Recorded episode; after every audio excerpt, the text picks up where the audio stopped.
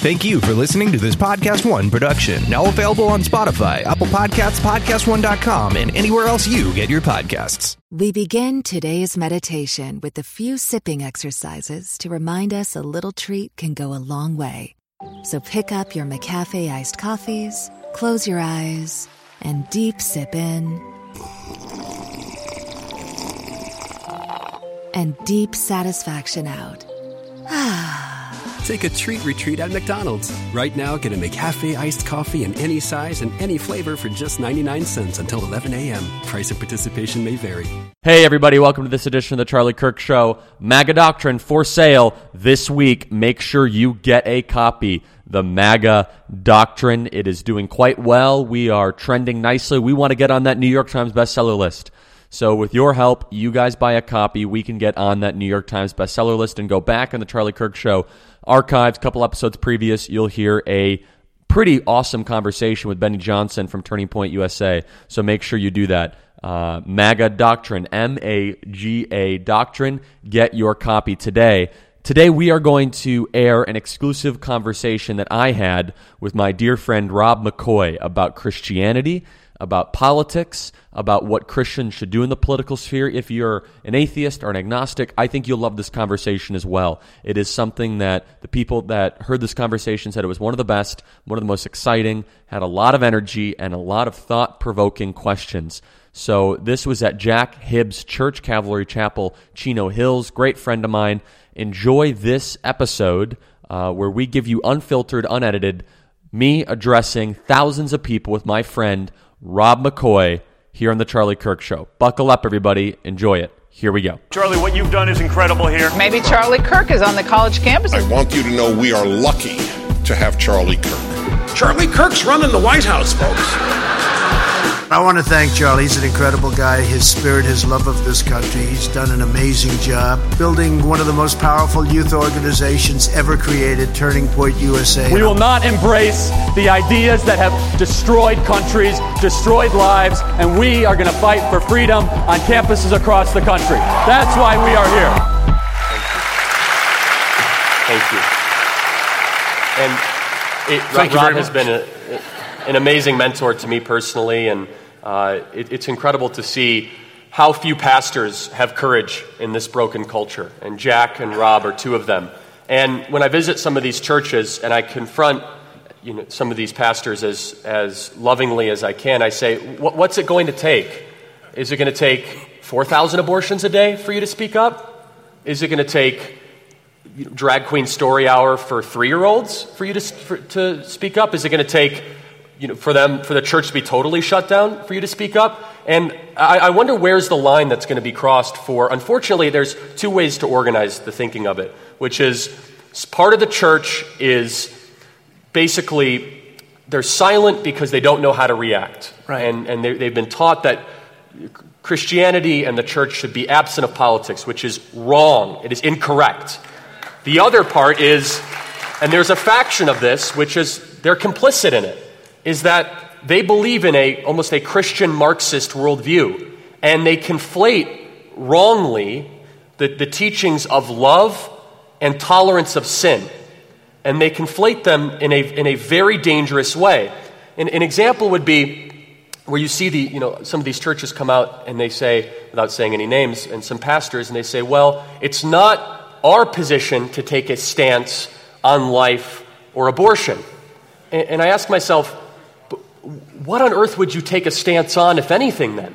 You are the moral center of a community. And if you can't take a very simple stand of when human life begins, why should we trust you with anything else from that point forward at all?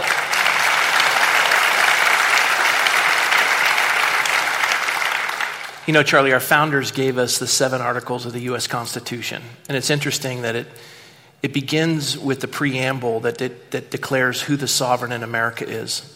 And every nation has a sovereign. In America, the sovereign is the first three words of the preamble we, the people. But every sovereign needs a counselor. The president has his cabinet, right? Kings have their counselors. Our founders understood after they gave us the seven articles of the Constitution that didn't give us any rights, it protected the rights given to us by God. And then they gave us the counselor, the First Amendment. Mm-hmm. The freedom of speech, freedom of the press, freedom of religion, the freedom to peaceably assemble for a right of redress of grievances against the government. And the idea is the pulpits are supposed to be the counselor to the king, you. And if the press is bought and the pulpits are silent, the king is in trouble. And I am so grateful you have a wonderful, wonderful counselor, not only Jesus, but Pastor Jack. Yeah. Amen. And what we have to look at the other side, leftism, if you will, for lack of a better term, as a religion.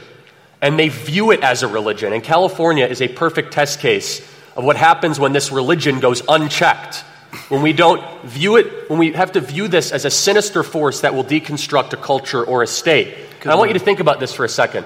The left takes the welfare state, they take abortion funding as seriously as a devout Jew will take Yom Kippur. If you dare take away abortion funding to a leftist, they will protest, they will march in the streets as if you were going to take a religious for a religious Jew the holy, a religious Jew the holiest day of the year out of their capacity to do it. They view this religiously. And so then I, I'm just amazed, but I'm inspired by churches such as this, and they're starting to pop up more and more because it's going to be the church, which I believe is the sleeping giant in this country, that will be awakened to actually fix this. And I'm, I'm amazed at how pastors will get up and they will give great and terrific sermons on salvation and on eternal, eternal damnation or eternal salvation. And they won't care about if they're offending anyone about their eternity. But when it comes to men who think they are women participating in high school sports, that's way too political. That's something that we can't, can't take a stance on. You know, I grew up in the suburbs of Chicago, and Palatine High School was the kind of the poster child for this entire transgender nonsense debate, where a man who thought he was a woman wanted access to the female locker room. And it was lawsuits, three years of lawsuits, and the church was silent.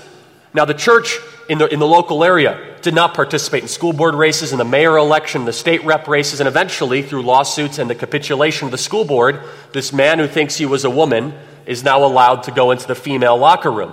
Now, it takes us, and the, you know, Pastor Rob can tell us, what, a couple chapters before God says, you know, and he created man and woman. It's not that complicated. It's basically as when, simple when as did it the, gets. When did the church become the defenders of science? Right. And two genders, right? There's you only, can laugh at that. Thank you. And there are only two genders scientifically, Amen. biologically, realistically, spiritually, and theologically. It's, it takes, if, if you believe there are more than two genders, you must have a doctorate degree from a California university to believe something that silly. You must be taught that. It's not self. It's not self, self-evidentiary. And but what, what is the goal of the modern left? And I hope this can make sense for everyone here. And we have to boil it down as simple as this. There's one side that wants to create chaos and one side that wants to bring order from the chaos. Everything the left does seeks to create more chaos. Open borders create chaos by definition. Creating racial tension creates chaos. having people confused about their gender from a young age creates chaos. And what's happening more times than not, and here's the good news I can deliver to all of you because I visit these campuses, is when young people have lived in a decade of chaos from age 8 to 18, of not being sure what gender they're supposed to pick, not sure if there's a God at all whatsoever, all of a sudden there's a need for awakening and a revival and a rebirth. And, a rebirth. and you've seen some really good signs and indications of this. And guess what? We have these answers because our book, the Holy Word of God, is the same as today as it was 2,000 years ago. And we have the, and it will be 2,000 years from today, it'll be exactly the same. Is that first there was the Word, and the Word tells us how many genders there are, how to interact with our government, how we should interact in marriage, how we should interact civilly. And yet, immigration, you, immigration, borders, rule of law, sovereignty. Yet, if you ask a leftist, what is your reference point? Every single one of them will give you a different answer. Well, they might say it's the Communist Manifesto. They might say it's the Rachel Maddow Show. They might say, they might say it's NPR. They might say it's the LA Times. Where, if you, if you think about it, if they do not have a central reference point, like the word, that's why they're so confused. And confused people try to create more confusion and more chaos. And so we as Christians have to look at a secular world that more than any other time, I think, in the history of this country, is breaking under the sin of pornography, the addiction of drugs, and the brokenness of divorce, and people that are just waiting for the order that the Bible and the Word can give, is that each one of you can offer not just eternal life to individuals that are suffering and confused, but you can give them very specific rules for their life that will say, here's some order to the chaos that you might be believing in. Look around you right now. I'm sure you see what I see. It is a wireless world, and everyone needs a great pair of wireless earbuds. But before you go dropping hundreds of thousands of dollars on a pair, you need to check out the wireless earbuds from Raycon. You already know Raycon earbuds start about half the price of any other premium wireless earbuds on the market, and that they sound just as amazing as other top audio brands that you know. And Raycon's latest model, the E25, is their best one yet with six hours of playtime, seamless Bluetooth pairing, more bass, and more compact design that gives you a nice, noise isolating fit. Raycon's wireless earbuds are so comfortable, perfect for on the go listening and for taking phone calls. Unlike some of your other wireless options, Raycon earbuds are both stylish and discreet with no dangling wires or stems. You've heard me talk about how the company was co founded by Ray J and celebrities like Cardi B, Melissa Etheridge, Brandy, J.R. Smith are totally obsessed with Raycons. But if you pick up a pair, you'll see what the hype is all about. So here's what you do. You go to buyraycon.com slash K-I-R-K, Kirk, for 15% off. That's buyraycon.com slash Kirk. It's like free money for 15% off. Raycon wireless earbuds. Buyraycon.com slash Kirk. You know, you, you touched on that, Charlie, because as, as we looked at it earlier with the temple being in the center of the community, and then three to five million Jews living without a police force or standing army because the moral law was brought. What's interesting is you get to 1 Corinthians chapter 6, and it says, You're the temple of the Holy Spirit. You, and and, and when, when Jesus took his disciples up to Caesarea Philippi, the headwaters of the Jordan, long journey from Galilee, he gets up there, and it's a park like setting if you've ever been there, and every god and goddess has a temple built by every culture. So it's a cacophony of noise of all these people worshiping Bacchus and Aphrodite, etc. And in the midst of the cacophony of noise, Jesus says, Who do men say that I am? And they say, Some say you're John the Baptist, others say, like, But who do you say that I am? And Peter says, You're the Christ, the Son of the living God.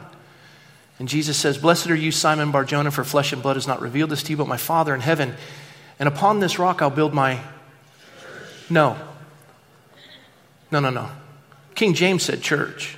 Tyndale and the Geneva Bible and the original translators of the Masoretic text said that assembly.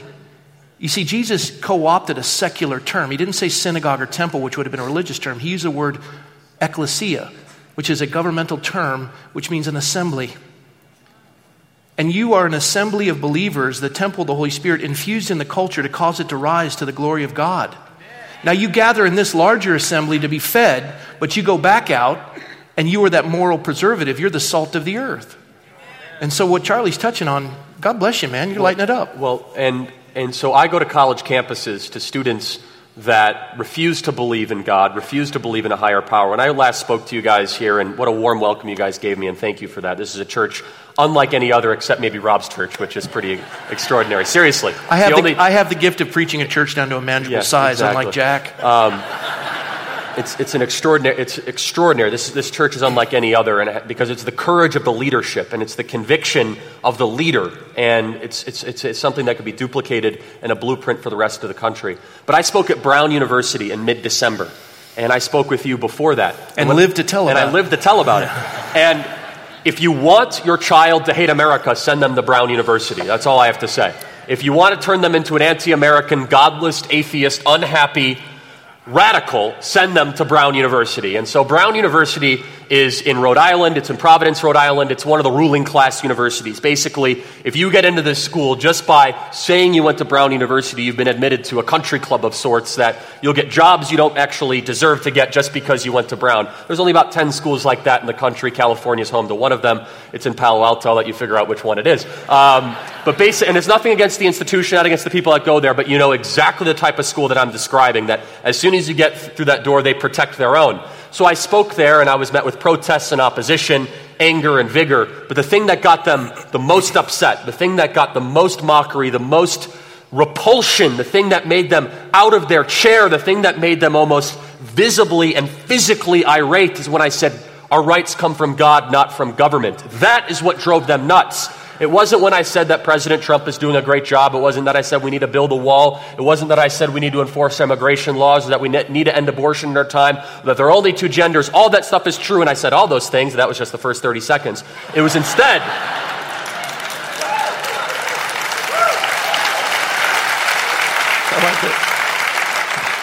Instead, it's when I said, Where do our rights come from? Because when I say where our rights come from, which John Locke recognized, right. which our founders were inspired by, and our entire framework of government is designed around, all of a sudden I'm admitting to the brown, hyper entitled leftist Marxist, you're not the most important person in the world.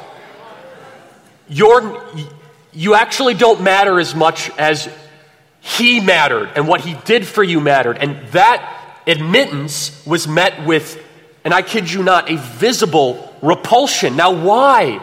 Well, it's because they might not be able to continue to live the way that they think they should live. That they might have to drop the lifestyle that they've been following, that they might have to behave differently, that they might have to drop the hubris or be more open minded or be more humble or other things that we're called to be, you know, in the Word. And it struck me right then and there that this is really what it comes down to. All of this matters the fight for life, the fight for basic biological standards, the fight for school choice, the fight for taxes, the fight for sovereignty, the fight for borders. However, if we don't recognize this is a spiritual war first and foremost, that they are fighting for the abolition of a belief in the divine, then we're just arguing X's and O's when there's a much bigger picture at play here. Because as soon as you get a college leftist, especially, to admit that there is a God, a ubiquitous, an omniscient God that has power over them that has granted the rights to you, all of a sudden maybe government doesn't matter as much. All of a sudden, that clump of cells that they think is in, that they call a fetus, actually might be a life. If you admit there's a God, all of a sudden, right and wrong are not an opinion anymore. Right and wrong are truth that is written in the Word. Because if you believe there's no God, right and wrong is just a matter of opinion. It's just, well, this is what I think is right, and this is what I. It's called moral relativism. And what has that got in the world? 60 million abortions since Roe versus Wade, where we have an epidemic of pornography in our country that the whole culture just is acting as if it doesn't exist right now in America. And you see this happen until we recognize where the rights come from, from a divine then that is the discussion that really needs to begin to happen. And what was so telling to me, though, my, when I closed out my time at Brown and my conversation, was of course the opposition, the antagonism. But once you stood firm and you did not care about the arrows, the names, the protesting, and the screaming, finally they begin to crack. Yes, after 40 minutes of protesting and an hour of protesting, something happens that does not usually happen in the mind of an Ivy League Marxist leftist. They began to think. And there's a difference between following and thinking. And God gave us a heart, but He also gave us a mind, analytically and rationally. And if you rationally look at leftism, you will come to the same conclusion that it is a force of cultural chaos and destruction that will destroy everything that it comes in contact with. Chaos and order, remember that dichotomy. Everything they stand for is about creating more chaos. Now, why else do they want chaos? When you create chaos, it's a great excuse for totalitarianism. When you create chaos, it's a wonderful license to make. Exactly. It's a wonderful license to create a king, a dictator, a ruler. And Rob can explain. Well, I was going to say the Hegelian dialectic, but we don't have time for that. Uh, Charlie, when you go on these campuses, and I imagine one of the struggles with young people, and I think it's difficult for the church to reach young folks, and especially with a conservative message, because their concept of freedom is different than really what the scripture says freedom is. Um, this is such an important point. Now, I, let me just preface it by saying in the stairwell of the law school at, at Harvard, and they've been doing it since 1911, they say the law is the wise restraints that make men free. So you apply restraints towards evil in order to pursue excellence. But the younger people, and especially the schools that are indoctrinating them, dictate freedom in a separate way. Why don't you touch on this that? It's a conflation of terms. So young people believe freedom or they look at freedom as I can drink whatever I want to drink whenever I want to drink. I can put whatever I want to put in my body. I can do whatever I want sexually at any time. I can use whatever word I want to use. I can go to whatever website I want to use. I can stay up as late as I want to stay up. That is bondage. You will not be a productive, happy, or fulfilled person if you do that for one day, one year, or one decade, or a lifetime. Now, the lie that we teach, teach young people, and we allow this to pass by, and we allow this to pass by without countering, is not only we have to say what is easy is not necessarily good for you, but what is good for you is sometimes difficult. What I find when I find these 18 and 19 and 20 year olds is younger and younger, and those of you that have high school kids are going to nod in agreement, is that the sin that, w- that was impermissible for me as a high schooler is all of a sudden widespread for a 12 and 13 and 14 year old. Yeah. I'm talking about drugs that are more lethal than ever. I'm talking about access to mobile technology that we, and I, only went to high school eight years ago. I'm talking about websites that would have been forbidden from any sort of person to visit. All of a sudden, you're seeing young people dive into more dangerous and dangerous pervasive sin at a younger and younger age. By the time they're 18 and 19, you have a miserable generation. This is why suicide rates have gone up so alarmingly. It's, it's really interesting when you look at the epidemic of suicide in America because suicide is a unique first world problem. If you look at the poorest countries in the world, their suicide rates are much lower than our country. It would be the exact opposite, you would think, right? They, they sometimes don't have access to medicine, food, clean drinking water, yet their suicide rates are so much lower, and they keep. Why is that? Well, it's because the reason that people choose that unthinkable choice sometimes is because they think freedom is the freedom to continue to indulge in whatever they want to indulge, however they want. And somehow, at the end of this tunnel, if I just take one more hit and I just visit this website one more time, if I stay up to 5 a.m. one more time, that will bring me happiness. But what the Bible tells us, and Jesus said this so clearly, it's freedom from that sin, it's freedom from that addiction Amen. that will bring you actual liberty, the liberation from that bondage. And that's the message that young people are waiting for every single day. you, you went to school eight years ago. I went to school 38 years ago. Yeah. Are you guys suffering under the cartel of the colleges? Have you guys been sold a narrative of lies from higher education? Well, I'm telling you right now, there is relief if you guys are burdened by student loan debt. It's called Credible. Credible.com is an online marketplace that gets you pre qualified student loan refinancing rates from up to 10 different lenders. They help people get out of student loan debt. If you've got student loan debt, you could benefit. With a lower rate, you could save on interest or lower your monthly payment, which means more money in your pocket. And with a lower loan term, you can get debt free faster. On Credible, you see actual pre qualified rates from up to 10 different lenders, and it only takes a couple minutes to check rates. Checking rates doesn't impact your credit. They never sell your data, which is a big deal for me, so you won't receive spam and phone calls from dozens of lenders. So right now, if you guys are suffering under the cartel of the colleges, visit credible.com. It's so easy. It's credible.com slash Charlie. And when you refinance your student loans with Credible, they'll send you a $200 gift card. It's like free money. Credible.com slash Charlie. Fill in a couple of pieces of info and check what rates you're eligible for. Again, that is credible.com slash Charlie. Refinance your student loans and start saving. Now, with this idea, the Apostle Paul, and he wrote this uh, in Galatians, he says, Stand fast, therefore, in the liberty for which Christ has set you free. And when he wrote that, he wrote that in prison. Now, liberty can come even though you're having to contend with culture. Liberty, in a sense, means doing the right thing. And, and I, I look at liberty and morality as, as equal. In a sense, morality is not doing what's wrong. So I'd say this is a room of moral people. You don't do what's wrong most of the time. but character is different. Character is doing what's right. So if your child comes home from school and says, Mommy, Daddy, all the kids in the school called Susie fat, but I didn't. You'd say, Well, that's the moral thing to do, but where's your character? And they'll say, What do you mean? Why didn't you tell the other children to stop it? Now, when the body of Christ starts getting character, and what I was touched by in the back room talking with Charlie is he's, I think you're the most visited citizen to the White House in the United States. He wouldn't say that, but it's true. The president looks at his tweet every morning, which is kind of exciting. I wish he'd tweet about me. That'd be really tweet, sweet.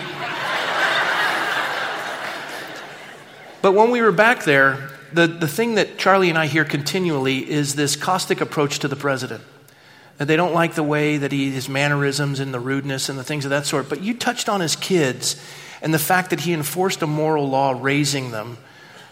You can't, yeah, yeah you can't fake good kids. And I've had the amazing opportunity but to contrast it with some of the Christian families you've run into. Sure. You, that was profound. and I'm going to say it as, as, as lovingly as I can with, I without trying to offend anyone. I'm going to stand up because I'm old. Um, Dur. I got, I've, got, I've gotten to know Don Jr., Ivanka, Eric, Tiffany, and Barron a little bit, but the other four quite well. Um, you can't fake good kids. That's what I've learned from my travels and from my numerous experiences uh, since starting Turning Point USA and dealing with Yeah. students and dealing with kids.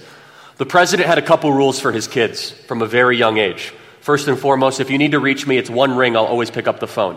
I'm immediately accessible. And every single kid, every, Ivanka, Jared, uh, Ivanka, Eric, and Don, to a T, will tell you they needed to reach their father. It's one ring straight to. No matter if he's in the most important meeting, developing the most important building in the world, direct accessibility. And he had three very big rules for his kids no drugs, no alcohol, no cigarettes. Three rules and he imposed it from a very, from a very, very young age. And he was intentional with raising three, I think, out, outstanding citizens of the world that have been so unfairly treated by our media, by the way. And you look, you juxtapose these three outstanding citizens with other people that serve under. We'll just end with that. Yeah, so good. that's all I have to say with that. However, um, I, what I, the, the zero tolerance policy that the president always had for those three things in particular, and he would repeat it no drugs, no cigarettes, no alcohol. Um, and I, I think, you know, people say, they say, well, Charlie, I don't like the president's tweets. I don't like uh, his candor and his tone. And Rob has a very, very good response to this. And I'm a little bit fatigued answering this question. But I ask myself the question I say, so George W. Bush probably was more of your, you know, your tone. Oh, yeah, I, I liked him. He was always smooth. How many times did he speak at the March for Life? No, never. None. He was married to a pro abortion activist. Who appointed better justices, George W. Bush or Trump? Not even close. We have John Roberts under Bush, who's questionable at best. We have Gorsuch and Kavanaugh, and 187 Circuit Court judges. Who cut plan, uh, funding to Planned Parenthood? Trump. Who expanded it? George W. Bush. Who actually took on the Iranian threat and killed Qasem, Sal- Soleimani? President Trump. So, Who moved the embassy? Who moved the embassy to Jerusalem? Who recognized the Golan Heights? Who cut the funding to the Palestinian Authority? Who has signed executive orders for religious liberty and has his vice president pray over him almost daily? A very godly man, Mike Pence, who I've had the opportunity to spend time with. And so I get a little fatigued in answering this question, but here's the analogy I always use America was drowning under bipartisan ruling class rule. So if you want to know how America's divided, it's not right versus left. It's ruling class versus working class. Okay? The ruling class is both parties. You don't have to explain that. We're all from California. Okay, yeah. But we were drowning in the middle of the ocean under the ruling class. And finally, there is a light that came in the distance of a helicopter that was going to rescue us from the middle of the ocean. And we get rescued, and the person finally we can breathe again. And we look up, and the first thing we ask to the person who rescued us is, Oh, I remember you. I don't like your tweets very much. You're breathing, you're living, you're able to advance, you've been resuscitated and revitalized. And you look at the person that might say something that you might not find favorable, and someone, and you say, Well, you know, yeah, thanks for that whole life saving thing. Thanks for that, you know, I'm able to continue my life, but your tweets don't really check out with me. And I say to myself, is a smooth politician who lies to your face and continues the destruction of the family and the country something that you vastly prefer, or someone that biblically might embody Samson, and Rob will be able to articulate this very, very well, who was called by God in an unusual time for a very specific purpose and mission to save a gift and a blessing from God. That is someone that I want fighting for us. Talk about Samson. Okay. I'm supposed to give him segues to talk, and he gave me one. That's really sweet. The Lord gave me this picture because uh, we travel the country. We've, I've spoken to over 20,000 pastors across the country, trying to awaken them to move the 60 to 80 million evangelical Christians. Half of them aren't registered to vote, and of the half that are registered to vote, only half of those vote in a presidential election, 12% non presidential. It's apathy. And, and I get a pushback. I can't vote for a man who's been three times married and twice divorced. And I say, look, fine. And, then he's caustic on his Twitters. And I hear it all the time. It's moral pietism. And I say, well, that's fine, but just make sure you take Samson out of the hall of faith. And they say, what do you mean? I said, name one moral thing about Samson's life. He was in a prostitute's bed all night, and the Spirit of the Lord came upon him. I can't teach that in Sunday school. Not once, but twice. He went to pay off a gambling debt, and the Spirit of the Lord came upon him. And his downfall was women and his iconic hair. I'm not going to go any further with that, but my point is this why is he in the hall of faith in Hebrews 11? Why would God pick a guy like that? Judges 14:4.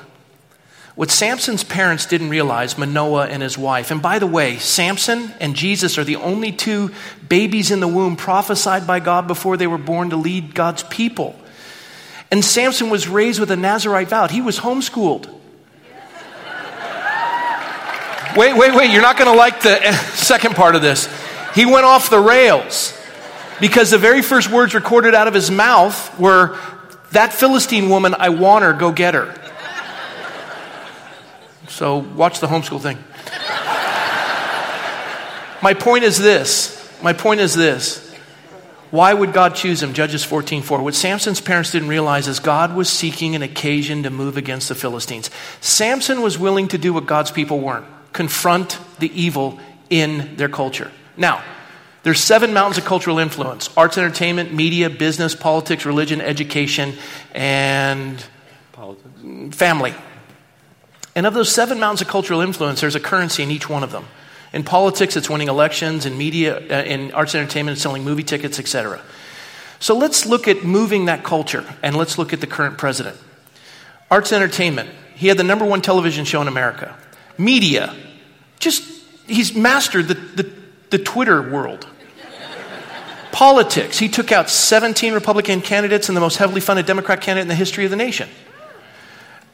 Uh, business. Trump brand is world renowned. It, we can just go through the whole thing. This is a man who's equipped. And if you don't like him, fine. But you know why God picked him? Because there were no Christians available.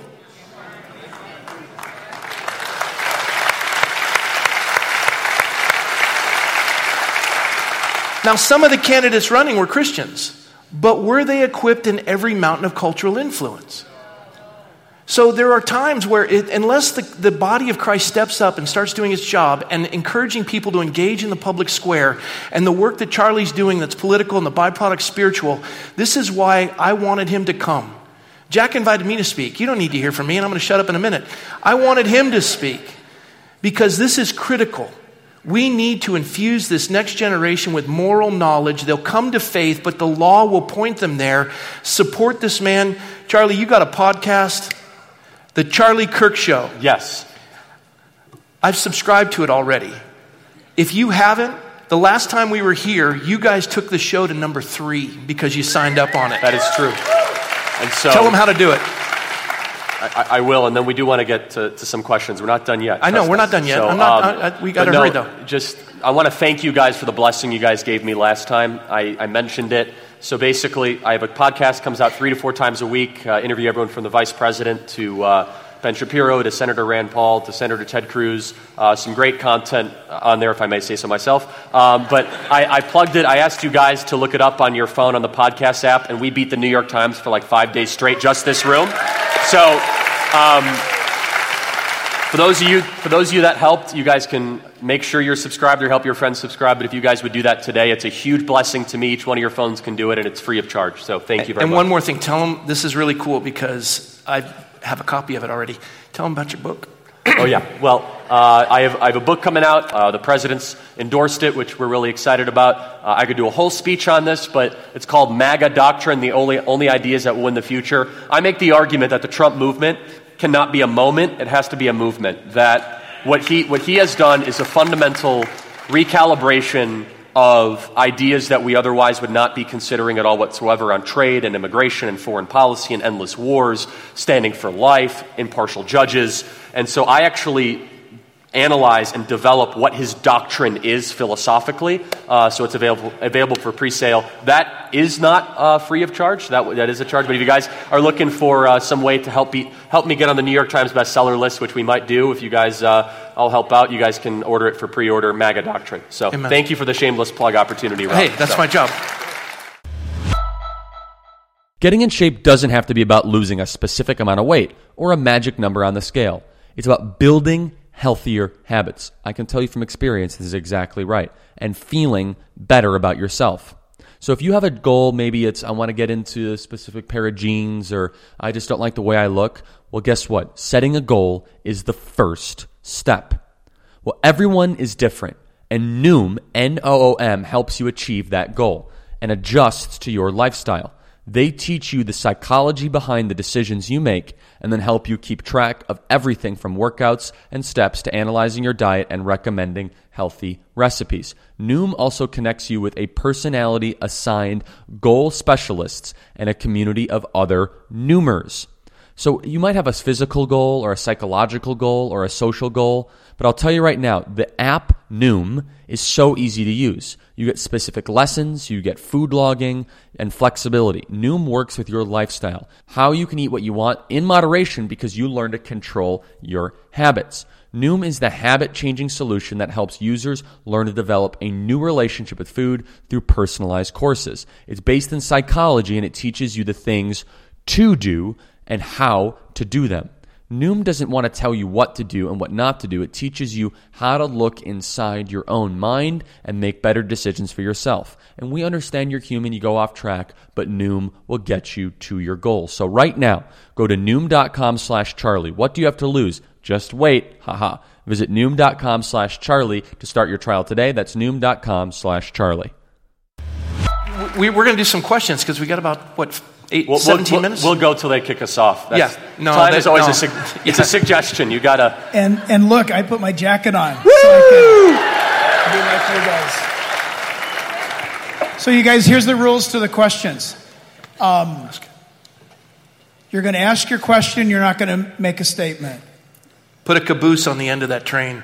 Okay? And if you're going to make a statement, then the guys in the sound booth are going to cut you off.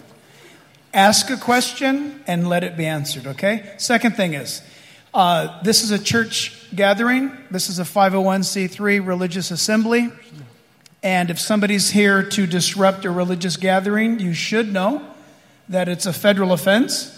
And there are federal and state officers and local officers here present. So we, we love all of you. We love all of you, but the rule of law is the will of God. and if you get arrested, look, we made a big mistake one time. We had a heckler who started over here in this section, started screaming Allah Akbar, and security took him out sideways.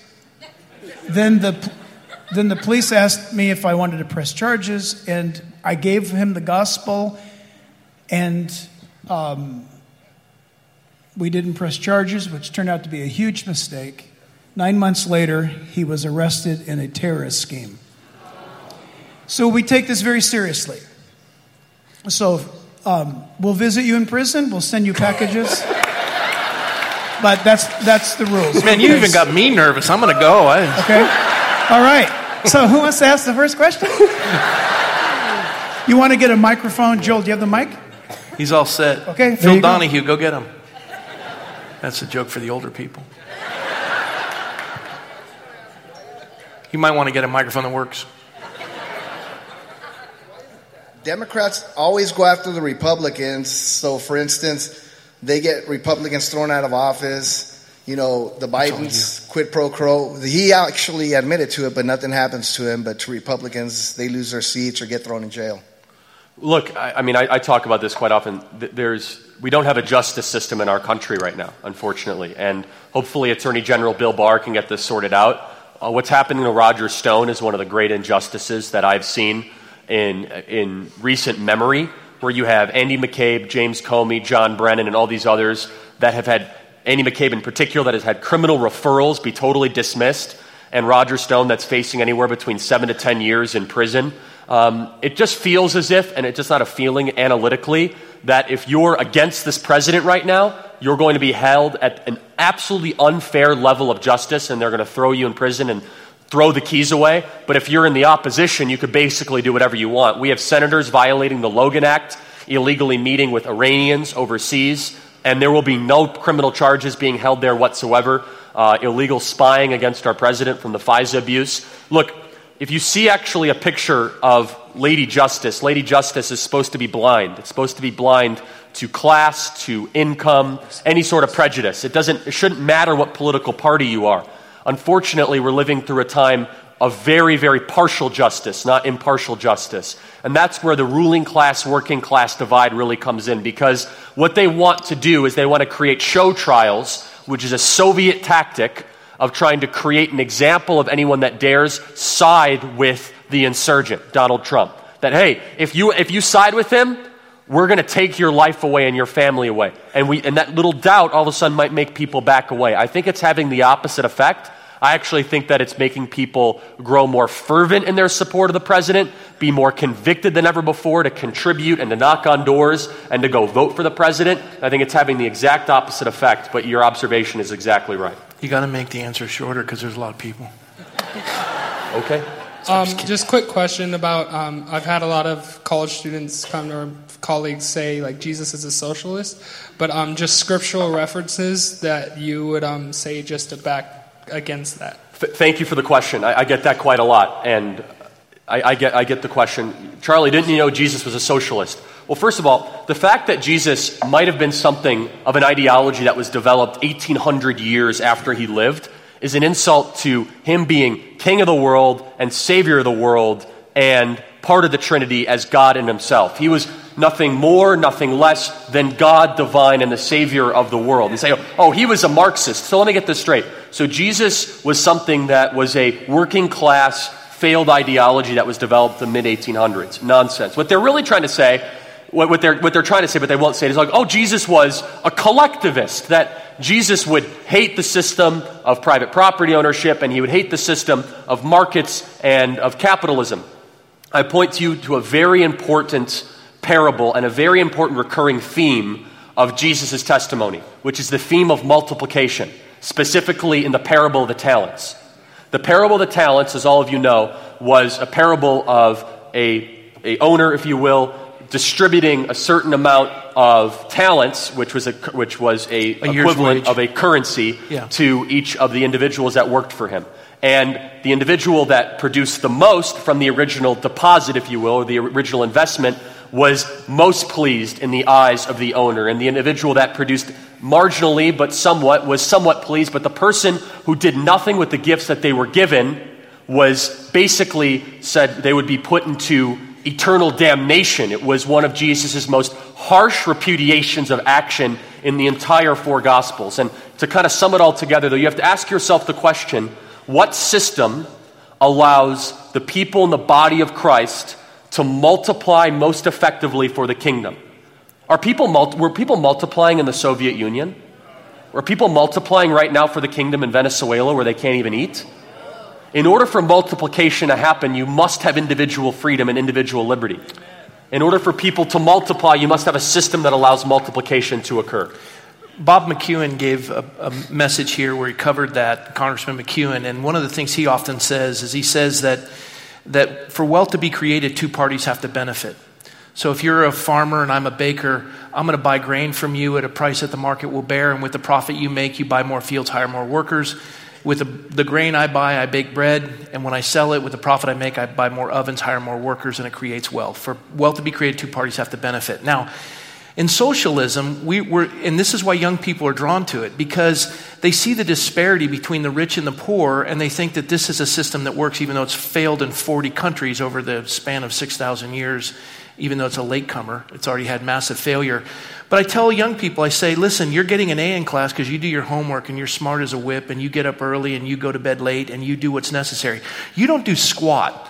You are lazy and shiftless and you are you're pathetic, quite honestly. And I don't know you, it's illustratively speaking. Hey, hey, hey, take it's it okay. easy. It's okay. Rob. You're you're getting an A and you're getting an F. And so we're going to make equality. We're going to take two grades from her and give them to you. So you both have a C. Well, what happens is the next time grades come out, you're not going to work as hard. What's the point? And you're going to be waiting for your handout, so production's going to decrease. So you take the fourth greatest economy in the Western Hemisphere, Venezuela, and, and you give it socialism. And now they're eating their zoo animals. It destroys a country. You can vote yourself into socialism, but you're going to have to shoot your way out. End of story. And, I'll, uh, sorry, no, Go ahead, Jack. go. No. Jack, jump in. No, and one, one final Um, point is that Jesus called us individually to be extraordinarily compassionate and long suffering and loving individually.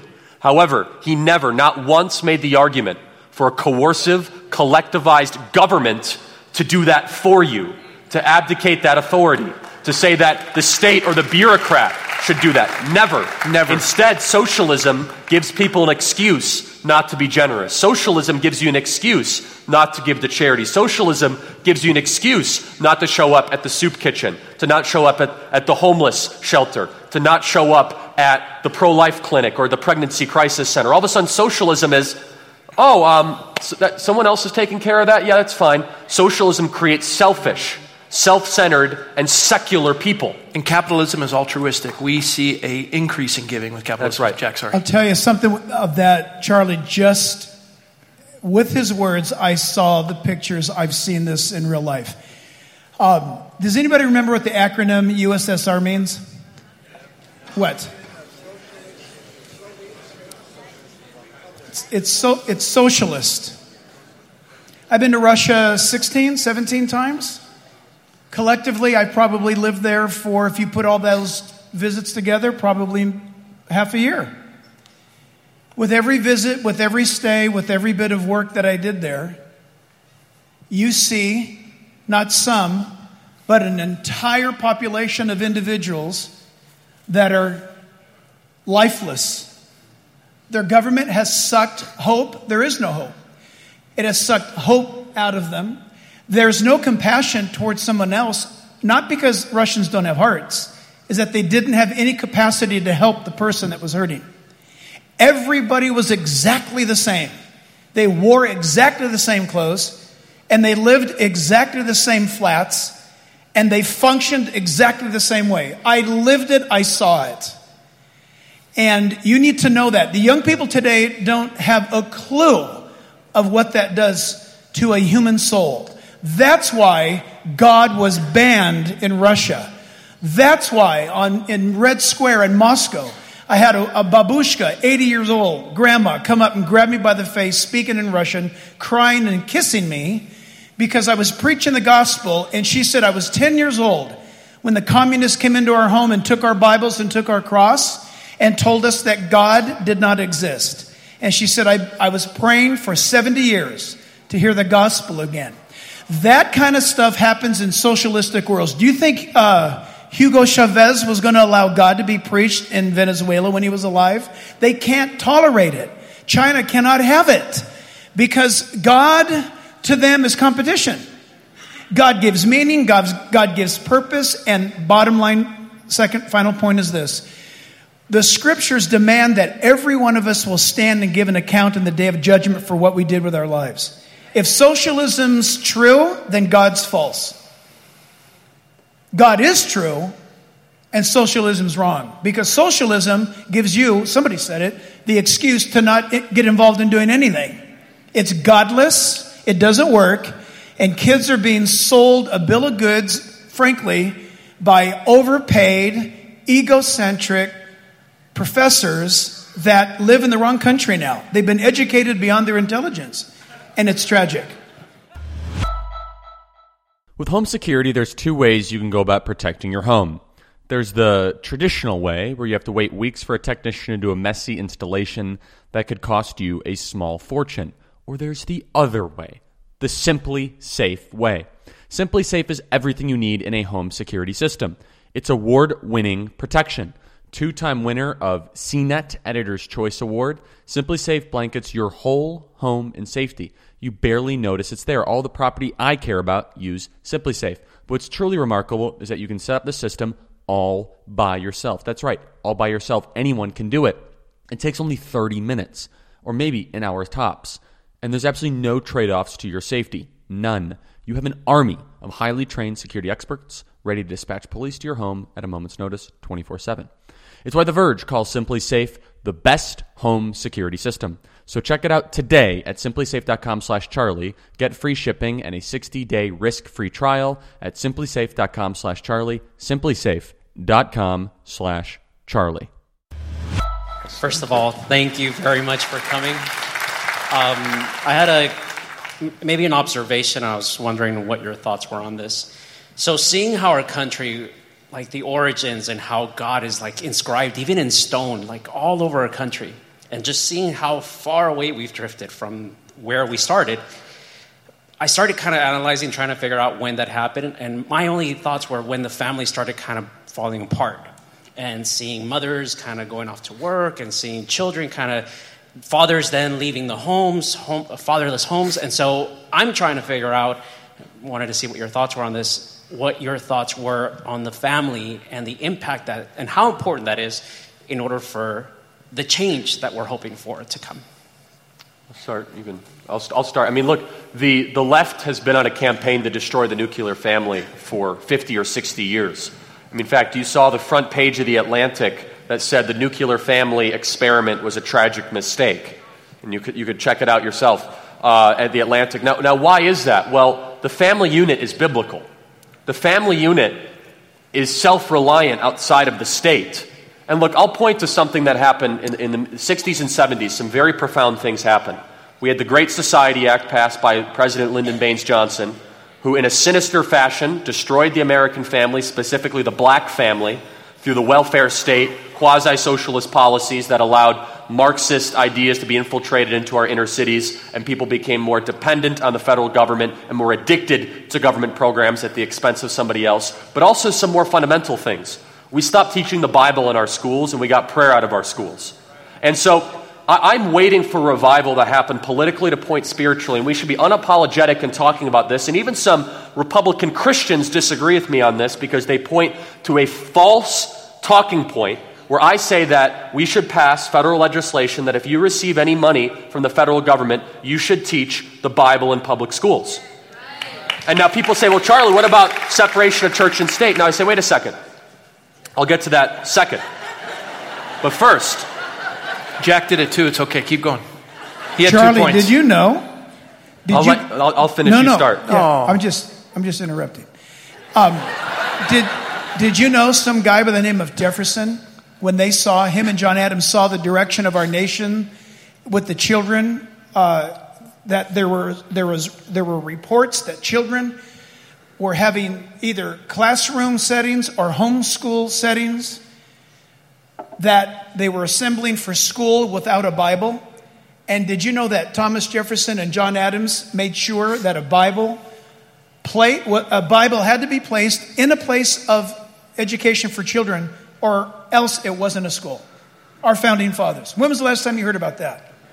Right? Very first public school act was the old Satan Deluder Act, and that was to teach children to read so that Satan couldn't deceive them and they learn from the scriptures. The New England primer, Charlie finished, sorry. And so they, they say some Republican Christians don't want to fight this battle because they say separation of church and state incorrectly. They also don't understand that right now we have religion in our schools.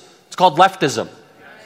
That is a religion, it's a core of beliefs, it's values. So the absence of the Bible not teaching the Bible at all, even as a historical document. You don't need to necessarily teach it as the Word of God. People will naturally come to that conclusion by being exposed to the Bible, and they will understand the stories and the history and the wisdom within the text. However, we've removed it strategically from the public schools. By the way, public schools are still teaching the Quran, and they're teaching leftist ideologies at alarming rates. The single book that has an answer to all of our problems, 5,000 years of history, 66, 66 books, 35 authors. That's the book we decide not to teach our youth. You look at the 1960s and 70s, after the greatest generation, you had the sexual revolution, you had the attack on Christianity, you had the wrong ruling of Roe versus Wade, which has been a 50 year crusade on the destruction of the American culture. And it has to be the church that will rise up in revival against it. Amen. We, we can do one more question. You guys- I'll go more if you want. I mean, I'll Well, go here's till you pick me what- out. No, children's ministry. They, We have they- children's they're, ministry. They're all, That's the yeah, problem. they're, I their mean, kids I'll, are I'll go. going I'll go nuts. till you guys kick me out. They got. We just got them talking about family. We just got them talking about family, but the problem is they all got kids. That's fine. So That's not a um, problem. No, it's, that was a joke. I I was. Bless, joking. the blessing is. It's yeah. a blessing. Is they have children are a blessing from the Lord, Pastor. Just, just joking. Just joking. So, which, whichever one of you has the most amazing question, We'll just go. Can what- ask. Oh, she knows. We'll do, can we do two more, Jack? Two more. Two more. Two more. Good. Yeah, two more. two Good. more. Hi, uh, good evening. Thank you for being here. And what I want is, is some guidance for, for young people. I have a 16 year old daughter, Alora, a granddaughter, Alora, who is uh, just an excellent student, strong Christian girl. She's in North Carolina. She clerked at the state government uh, this, this summer and is involved on debate and everything. Has, gone, has found your site and really appreciates what you do and wants to know how does she get involved with your group. Secondly, for, for any young people that have that type of uh, desire to, to fight for their country and, and to use all the gifts that God has given them, what can you just talk about some of the some of the logical paths they need to take and consider classes, education, and if you would just speak to that. Happy to. So, thank you for the question. So, for anyone that might be interested in, in getting involved with uh, Turning Point USA, we're now on 2,000 high school and college campuses across the country. Uh, we had 5,000 students at our end of the year event.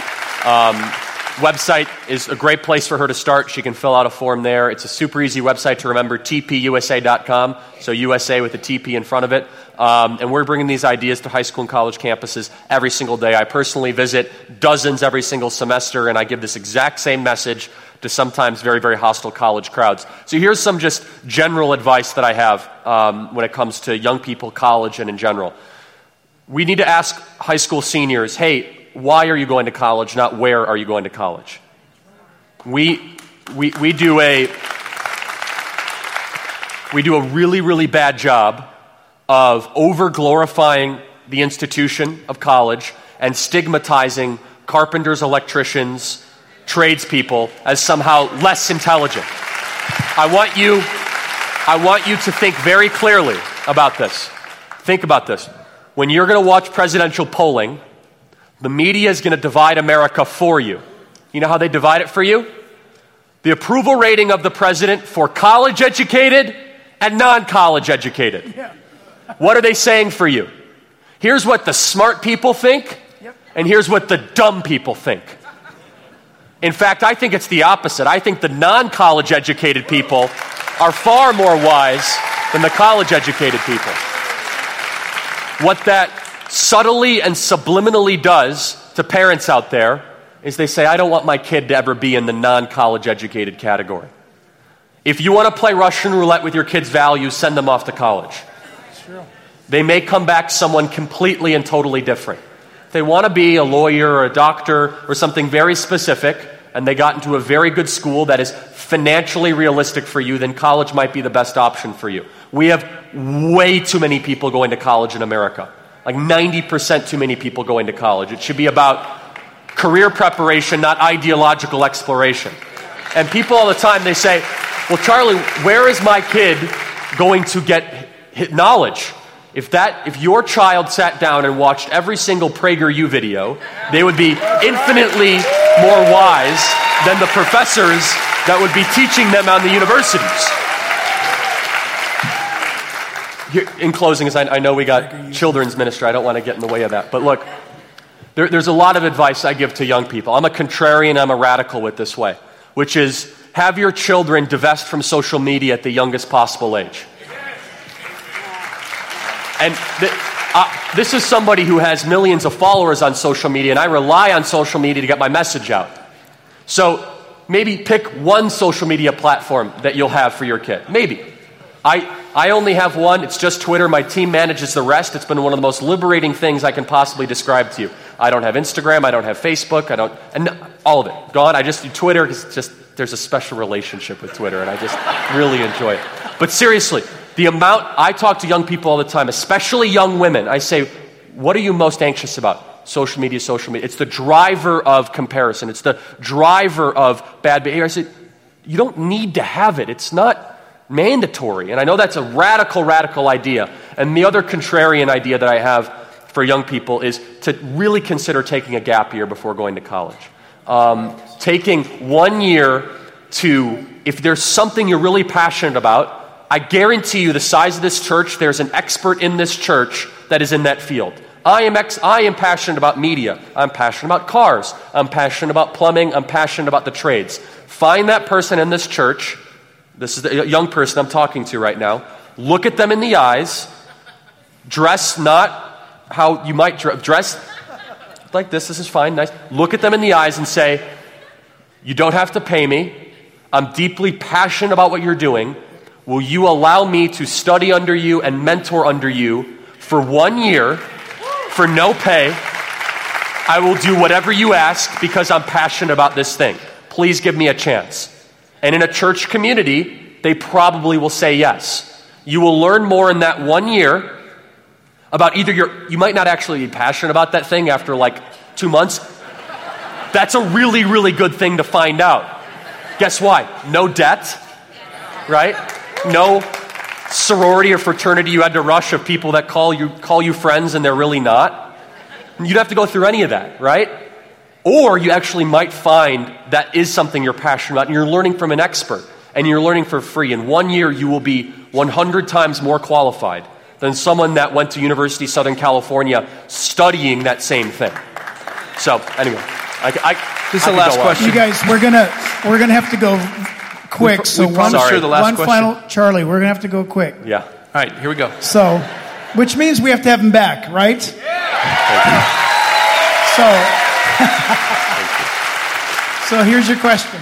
Hey, Charlie. Great to see you on my side of the coast for once. Uh, Genevieve Peters, I see you speak all the time, and you, you, were on fire tonight. Oh, thank you I'm very telling you, you were on fire. Thank you. Question.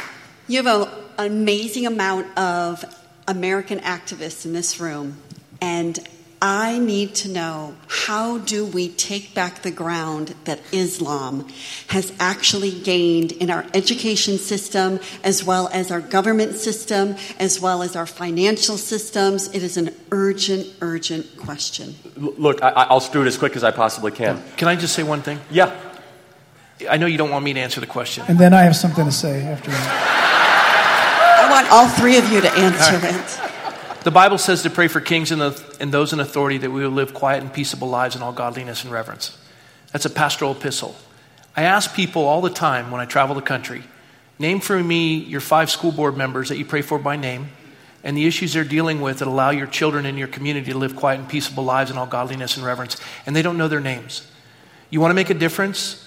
Step into the public square, go to the school board meetings, support candidates, educate yourself and take back the culture. And, and I, I know I'm trying not to point my finger because uh, in 2014, I was like everyone else. I had no clue. I didn't know politics from you know, elbow from my earlobe.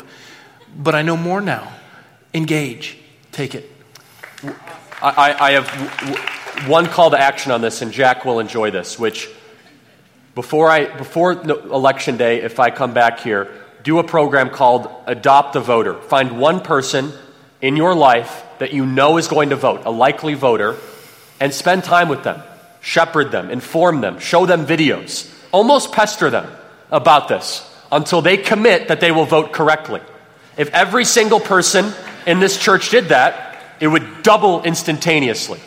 And you'd be amazed. Everyone is worried about macro, macro, macro. What do I do to fix the big problem? What the left has done so well is they said, we're just going to start with your kid. And they did that a hundred million times over the last 60 years. And that's how they've been able to take And the by the way, they start with your kids for a lot of reasons, but one of them is they're terrified of adults. That's why they start with your kids. Okay? Listen, Act for America. Are you familiar with that? You want to know stuff about Islam, how to expose Islam in the public place? Act for America. Brigitte Gabriel's doing a great work. She's got chapters all across America pulling the mask off of Islam's infiltration into the public school system. Okay? And then there was a young man, Ben. Was that your son? Does he have a question? Here, buddy. You want to ask it? I knew we had more time. Um, do you do you reach out to your employees if they have different beliefs than you? It's a great question. The answer is yes. I mean, we have, we have a very diverse organization, not necessarily politically for obvious reasons, but look, we, we try to have a Socratic, democratic marketplace of ideas. And one piece of advice for every young person, and give it up for the young man that get, had the courage to ask that question, more courage than I would have had, is um, be, be unafraid from a very young age to do what the left refuses to do, which is to talk to the other side. It's very tempting not to want to talk to your liberal relatives or talk to your liberal friends or your liberal neighbors. Do what they refuse to do. And that, that is living by the golden rule, isn't it? Which is, it's hard for the person down the street that has the Bernie Sanders sign and the coexist and the Planned Parenthood bumper sticker. But maybe they're one conversation away from having a completely change of worldview. I have seen it happen more times than you could possibly imagine. I have people working for me at Turning Point USA that were marching in the streets for Trump's impeachment two years ago. And all it took was someone with a table on a college campus to look at them in the eye and say, I believe in a system of government where all lives matter and your life matters, that believes in individual liberty and dignity and American sovereignty and American excellence. And you'd be amazed at how shallow and how, how fragile the leftism is when we as Christians and conservatives look at leftists in the eyes, love on them, preach to them, and communicate, communicate to them as human beings. They're waiting for us to do that Amen. all the time. So. so you heard two candidates tonight. I'm running for reelection in November, and I want to say this to you. My wife and I commit this. And as citizens of California, there's 15,280,000 evangelical Christians. Half of you are registered to vote, and the other half you so You're talking so okay. fast. They're not going to. They're going to miss it. No, because it's very important. 15 million evangelical voters in California. Half of them are not registered to vote. Of the half that are registered to vote, uh, they, only half of those registered to vote vote. Got that? So 12%, 25% of us vote. But here's the challenge to all of you. And my wife and I commit to this every election. You tithe to your church. These candidates are coming to you, and it's called consent of the governed. They're asking for your consent to, to legislate your sovereignty. And the way you give consent is support them. My wife and I commit 10% of our income every election to candidates we believe in. It's got to cost you something if you really believe that we make, need to make a difference. It doesn't win elections to be caustic and send visceral emails to your friends. Walk some precincts, host a coffee, put out a yard sign, and contribute to the candidate. And if that is offensive, then don't complain because that's how you win elections. God bless you.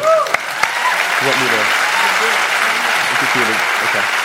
Um, so, so Jack, Jack asked me to, to close in prayer. So before I do that, I just want to reemphasize if you guys do, uh, do that small little thing, uh, subscribe to the podcast by typing it in, it helps imme- immeasurably because people organically are going to wake up in the morning and they'll see the Charlie Kirk show at the top and they're going to hear this exact message. And the very same one I gave last time with Jack on stage um, had well, it was one of the best performing episodes we've ever had. Hundreds of thousands of people listened to it, and I got messages of people coming to Christ all around the, around the world. And you guys made that happen. So if you guys do that, it would be a great blessing to me. So if you would join me, join me in prayer. So, dear Lord, thank you for this incredible church for this chosen leader of Jack Hibbs and everyone that is here tonight on a Wednesday voluntarily spending their time. Lord, we pray for our country. Yes, God. We pray for our president. We pray for people that are seeking spiritual and political revival. We pray for the unborn children. Mm. And we pray for the mothers that will come to the revelation that they choose life. Lord, we thank you for everyone gathered here, that action will be taken and that truth will be fought for. Thanks so much for listening, everybody, and make sure you guys get your copy of the MAGA Doctrine, M A G A Doctrine. Right now, we are on pace for a bestseller, M A G A Doctrine, on pace for a bestseller. Thanks so much, everybody. Talk to you soon. From the creators of Cold Case Files and PD Stories comes the next great true crimes podcast, I Survived. Every week, I Survived presents chilling first person accounts from people who overcame deadly situations, allowing the survivors to describe the events as they unfolded and how they made it out alive. If you love true crime, you are going to love I Survived. Be sure to subscribe on Spotify, PodcastOne.com, Apple Podcasts, and many other podcast apps so you can get new episodes every week. We begin today's meditation with a few sipping exercises to remind us a little treat can go a long way. So pick up your McCafe iced coffees, close your eyes, and deep sip in. And deep satisfaction out. Ah. Take a treat retreat at McDonald's. Right now, get a McCafe iced coffee in any size and any flavor for just 99 cents until 11 a.m. Price of participation may vary.